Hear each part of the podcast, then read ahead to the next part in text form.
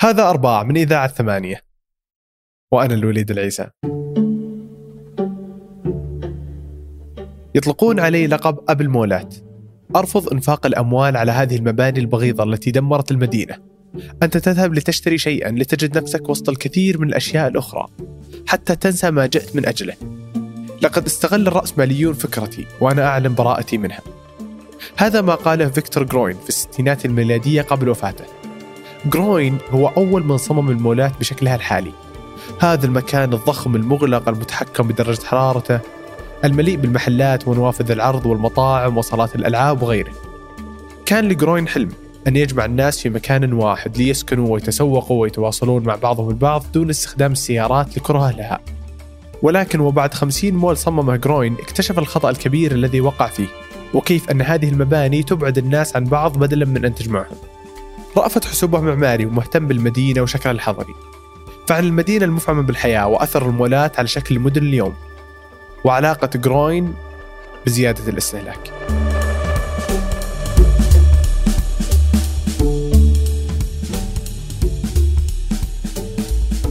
جروين صمم عام 1954 مول في ضواحي ديترويت. أهمية هذا المول كانت بأنه هو الأول في البلاد كمركز تسوق آه، مجمع يضم محلات متراصة. آه، وحقق نموذج جروين هذا نجاح كبير في في البلاد في هذيك الفترة. صمم جروين هذا المول بطابع ريفي فكان مفتوح إلى السماء. فيه العديد من الأنشطة والساحات وساحات الالتقاء العامة وأماكن الجلوس. كان قريب جدا من ال concept أو المفهوم مفهوم التسوق اللي كان جروين يريد الوصول له.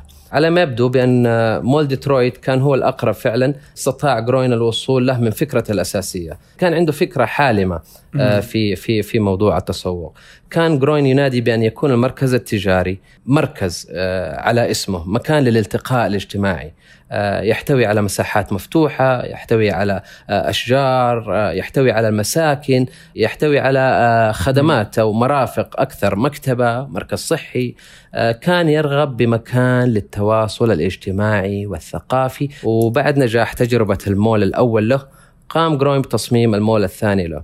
فإذا كان المول الأول بطابع ريفي يتوقع بحكم كتاباته ونظرياته وأفكاره الرائعة أن يكون المول الثاني أكثر انفتاحا وأكثر اجتماعية وأكثر مرونة وأكثر إنسانية من المول الأول. آه، جاء المول الثاني في آه، مينيسوتا بشكل مغاير تماما عن المول الأول آه، بشكل أكثر انغلاقا بشكل أكبر مساحة وهذه من من المفارقات يعني. ابتعد جروين فعليا في المول الثاني عن أساس الفكرة بدلا من أن يقترب. أغلق جروين سقف المبنى مثلا بدلا من أن يجعله أكثر انفتاحا. جاء أول مول مغلق في العالم وكانت مساحته كبيرة في ذاك الوقت حوالي 75 ألف متر مربع. آه الغريب فعلا أن جروين قام تصميم بعدها أكثر من 50 مول آه حتى نهاية الستينات في جميع أنحاء الولايات المتحدة. ولكن أعتقد أن حتى هذا المول حقه اللي كان في آه، مينيسوتا كان كذا في في ضواحي مينيسوتا لأنه هو كان كذا الهدف حقه أنه فعلا. آه، الناس عندهم المكان الأول السكن وعندهم العمل بس ما عندهم هذا المكان الثالث مثل ما قلت اللي يجتمعون فيه ينظرون بعض يلعبون يشترون فكان هو يبغى هذا المكان الثالث اللي يقدرون الناس يروحون فيه. فغالبا غالبا المدن الكبيرة عندها هذا المكان الثالث. ولكن القرى أو الضواحي تنقصها هذا الشيء. آه هو هو حب إن يكون المول هذا أو المركز التجاري أو المجمع التجاري امتداد لساحات وأماكن الالتقاء في المدينة. فزباينه أو عملائه وقتها آه كانوا بيأخذوا منه اللي يبغوا ويتركوا الباقي.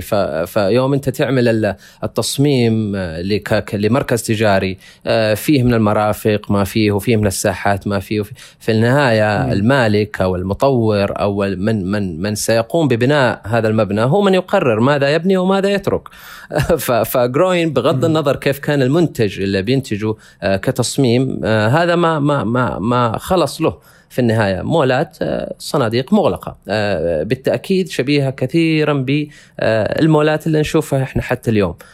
مركز ببوابات متحكم في الدخول والخروج منها بسلالم بمحلات داخلية و food court أو صالة مطاعم. هذا هو شكل المول اللي اللي خلص في النهاية من أفكار من أفكار جروين. جروين لو عدنا ل 50 مول اللي بناها لاحقا بعد مول مينيسوتا كان يبتعد أكثر فأكثر عن فكرته الأساسية شلون؟ جاءت كل المولات بنفس الطابع بنفس طابع أقبية أو القنوات الاستهلاكية الصناديق الاستهلاكية بدون فروقات بالتأكيد أن هذا النموذج اللي اللي عمله جروين كان كان جاذب للمطورين والعقاريين وأصحاب أصحاب الأموال. تم تكرار هذا النموذج وإن اختلفت الواجهات وإن اختلفت المساحات وإن اختلفت التصاميم لكن الفكرة النهائية جاءت متشابهة في معظم مولاته. بعيدة كلية عن فكرته الأساسية.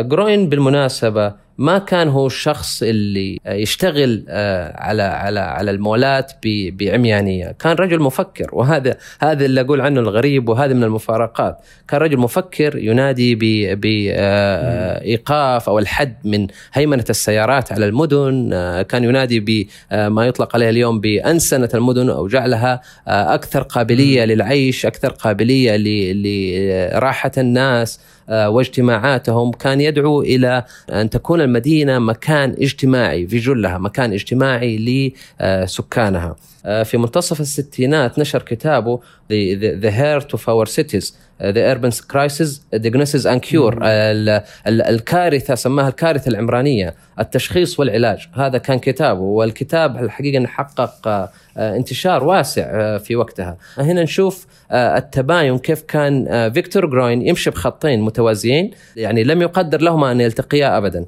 تصميم. المولات بهذه الطريقة المبتذلة. يقود هذا هذا هذا الخط جروين التاجر جروين ال businessman والخط الثاني هو خط الرؤى والأحلام والنظريات الرائعة ويقودها جروين المعماري المفكر. هذه هذه من المفارقات الإنسانية. أعتقد جميعنا جميعا نمر في مراحل معينة بهذه الازدواجية بين الواقع وبين الأحلام أو الأفكار أو المعتقدات حتى. جروين بالمناسبة عاد إلى النمسا بعد ما نشر كتاب أعتقد في عام 1968 للعمل على تحويل وسط فيينا إلى منطقة حصرية للمشاة. كأنه جاب العيد في أمريكا وراح يصلح مدينة للإنسان في النمسا. أو كأنه أو كأنه أدرك أخيرا بأنه ليس سوى ترس في ماكينة استهلاكية راسماليه بالغة الضخامة تحرك عندما يدور لصالحها وتوقفه في خلاف ذلك فقرر أن يغادر الولايات المتحدة. وش الشيء يعني اللي بالضبط اللي خلى يعني كيف إن هذا اللي هو أب المولات اللي اخترع هذا المفهوم في آخر حياته يصير يكرهها ويصير لما يرجع للوطن يصير ضدها ويسوي الأشياء اللي عكسها لهذه ال lifestyle centers والأماكن المفتوحة ووسط المدينة هي اللي يجب أن تعاش مو ان نحط مكان برا. يعني وش الشيء اللي خلاه عقب هذه الحياة كلها يكتشف إن هذا الشيء غلط. هو ما كان ما كان يسعى لعمل شيء غلط. آه أنا أنا أعتقد من من تحليلي لمقالاته وكتاباته وبعد قراءة كتابه تجد إن الرجل مفكر. آه رجل يملك الفكرة الصحيحة آه لتنمية المدن. آه كونك تعيش في بلد رأس مالي أنت لن تكون آه حرا تماما في اختيار توجهك أو اختيار ما تصمم وما لا تصمم. آه أنت بالنهاية مجبول آه على آه الانقياد وسط هذه المنظومة لأنها منظومة قوية يقودها أصحاب النفوذ يقودها أصحاب المال يقودها المطورين. هي ماكينة فعلا ضخمة. جروين ما أعتقد إن كان عنده القدرة على على مجابهتها أو أو مخالفتها.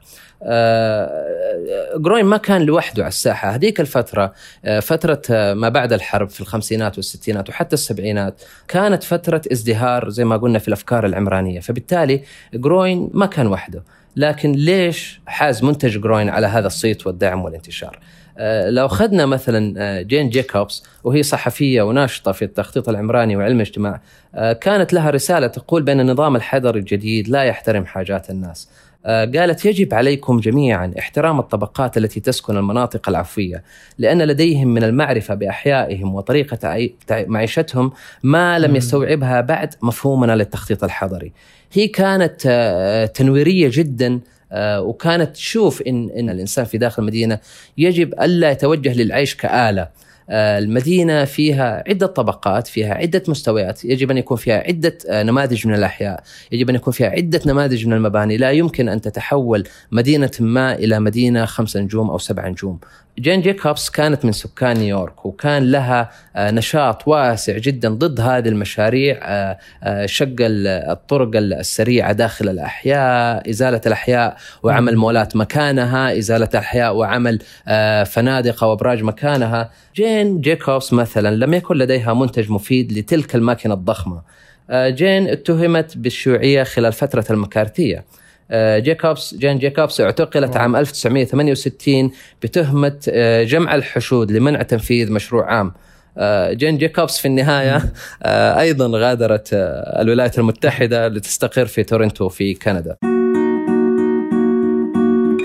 كيف أثر يعني كيف أثرت المولات اللي مبنية من الخمسينات الميلادية على شكل مدننا اليوم؟ يعني حتى المدن الجديدة اللي جالسة تبنى الحين وكيف التوسع العمراني جالسين نعيشه كيف المولات جالسة تأثر عليه؟ مو أي شيء ثاني. تأثير المول آه، ما يبتعد كثيرا عن تأثير الأبراج السكنية العالية مثلا. المول هو هو عنصر يعزز لهيمنة السيارات داخل المدن. بعيدا عن الجانب الاستهلاكي اللي يحصل داخل المول في في عملية تخطيط المدن. المول عادة لا يمكن الوصول له إلا من خلال السيارة. آه، لهذا نجد جميع مولات العالم آه، نسبة كبيرة من الأرض المخصصة للمول تكون parking للسيارات مواقف سيارات. بعض المولات اللي, اللي تصلها عن طريق ال public transportation أو النقل العام أو المترو أي أو ايا كان هي أيضا تعزز من نفس الفكرة لأن في النهاية هو المول عنصر ضخم مهيمن على أي منطقة يكون فيها آه، أي منطقة تحتوي المول الهيمنة فيه بالتأكيد للمول آه، هو معزول عن محيطه وفي هذا تجارب في الحقيقة في في في أوروبا خصوصا فيه بعض المولات ارتبطت بساحات عامة وارتبطت بحدائق لكنها تظل محدودة. آه، المول لما لما يعني ننظر له في في بلادنا تحديدا وفي دول العالم الثالث نجد أن المول يهيمن على الفراغ الذي يحتويه أو المكان الذي يحتويه. فيكون نقطة الجذب الرئيسية للمنطقة وبالتالي هو يعزز من استعمال السيارات. عادة تجد أن المول من النادر جدا أن نجد مول داخل حي سكني. المولات تقع على أوتوسترادات كبرى على طرق دائرية على طرق رئيسية وهذا ما يعزز فعليا سيطرة المول على أي مكان يحتويه. لو تلاحظ بعض المولات اللي تقع على آه، شوارع رئيسية أو طرق دائرية كبرى تعال وشوف الحي السكني آه، اللي خلف المول. آه، تجده منعزل تماما عن المول كأن الحي السكني لا علاقة له بالمول وهو فعلا كذلك. حتى السكان من هذه الأحياء يوم يبغوا يستعملوا المول هم ما لهم إلا إنهم يستعملوا سياراتهم للوصول للمول رغم تلاصقهم بالمول اللي عاده تشوف ال parking تفصل فعلا. بشكل كبير والمصمم حتى مصمم المول اليوم هو يتعنى أن يكون ال parking هذا ك barrier أو فصل آه، بين الحي السكني وبين المول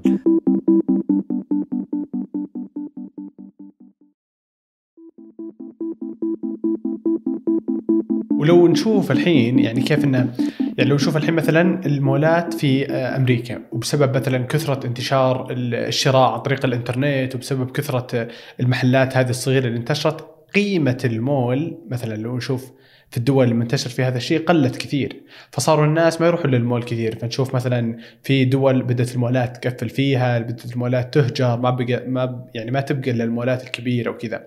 وفي موقع اسمه أعتقد اسمه dead malls كذا يجيب لك المولات اللي جالسة تموت كل يوم وقصتها ومدري إيش نعم. في أمريكا. نشوف عندنا مثلا هنا في الرياض بين كل مول ومول في مول يفتح. يعني أنا كذا جنب بيتي فيه مولين جنب بعض ضخمين جدا. واحد منهم هو من أكبر المولات الموجوده في الرياض.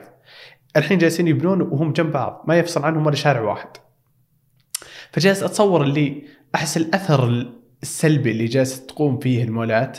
واعتقد أعتقد إنها بتقل قيمتها كثير في المستقبل أحس إنها يعني خسارة من كل الجانبين. الحقيقة المول المول يوم اليوم نتكلم عن عن المولات أو المولات اللي جالسة تموت في في في في أمريكا وغيرها. آه، بالتأكيد إن التجارة الإلكترونية دور كبير في في هالموضوع، إذا تكلمنا عن الثقافة الاستهلاكية فهي جالسة تزيد مع الأونلاين آه، ما هي جالسة تقل.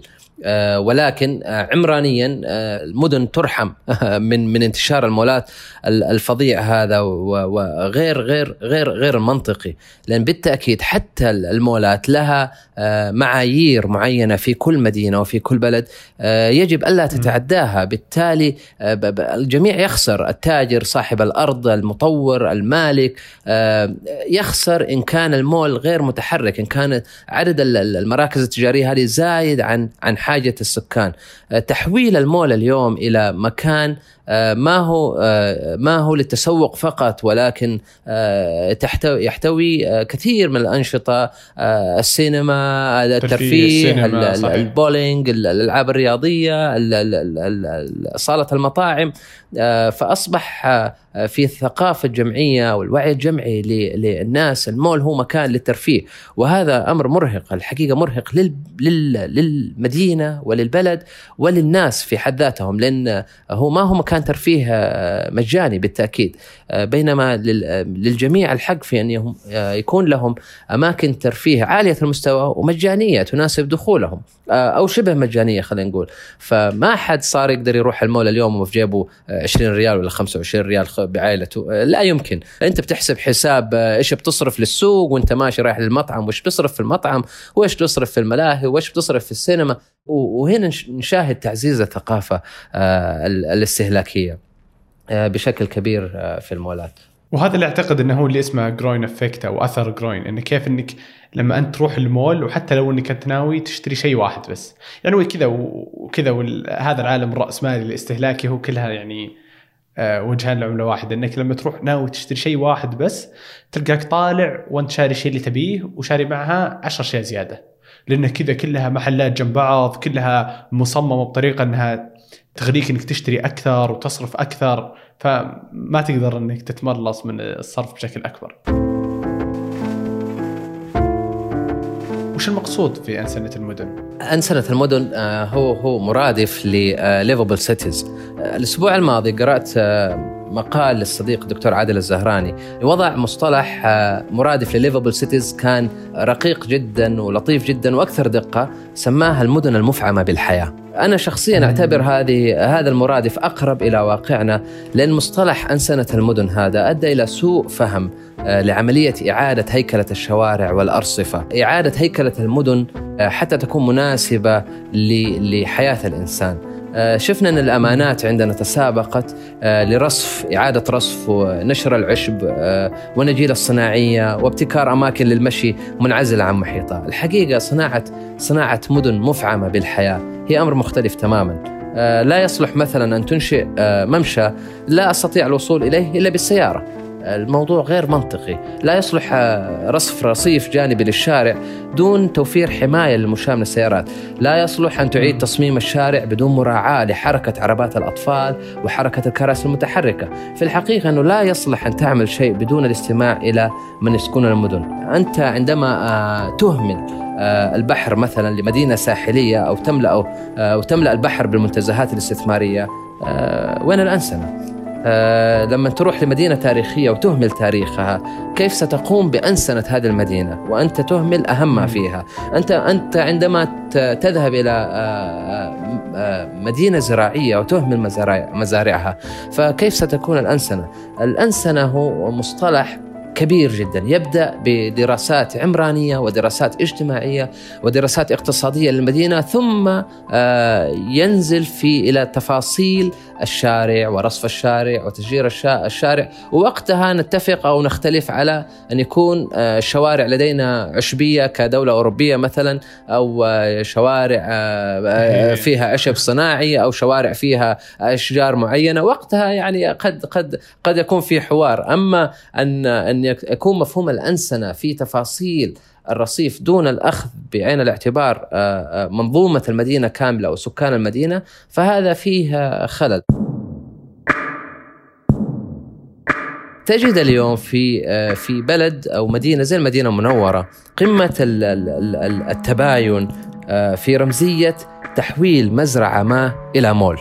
آه، حقيقة يعني صورة ساخرة جدا يوم تجي تستبدل الاستهلاك بالإنتاج، يوم استبدال المصطنع بالطبيعي. آه عجيب واو. كيف إحنا آه عندنا هالجرأة هذه إن آه مكان معطاء مكان آه منتج نحوله بفكرة ما من المالك ومن المطور ومن المصمم ومن المسؤول اللي يوافق عليه ومن التشريعات اللي نعيش فيها إلى مكان قبو استهلاكي عنيف جدا الله يعطيك العافية رأفت. شكرا لك يا وليد شكرا جزيلا لك. الله يحفظك. موعدنا الأربعاء.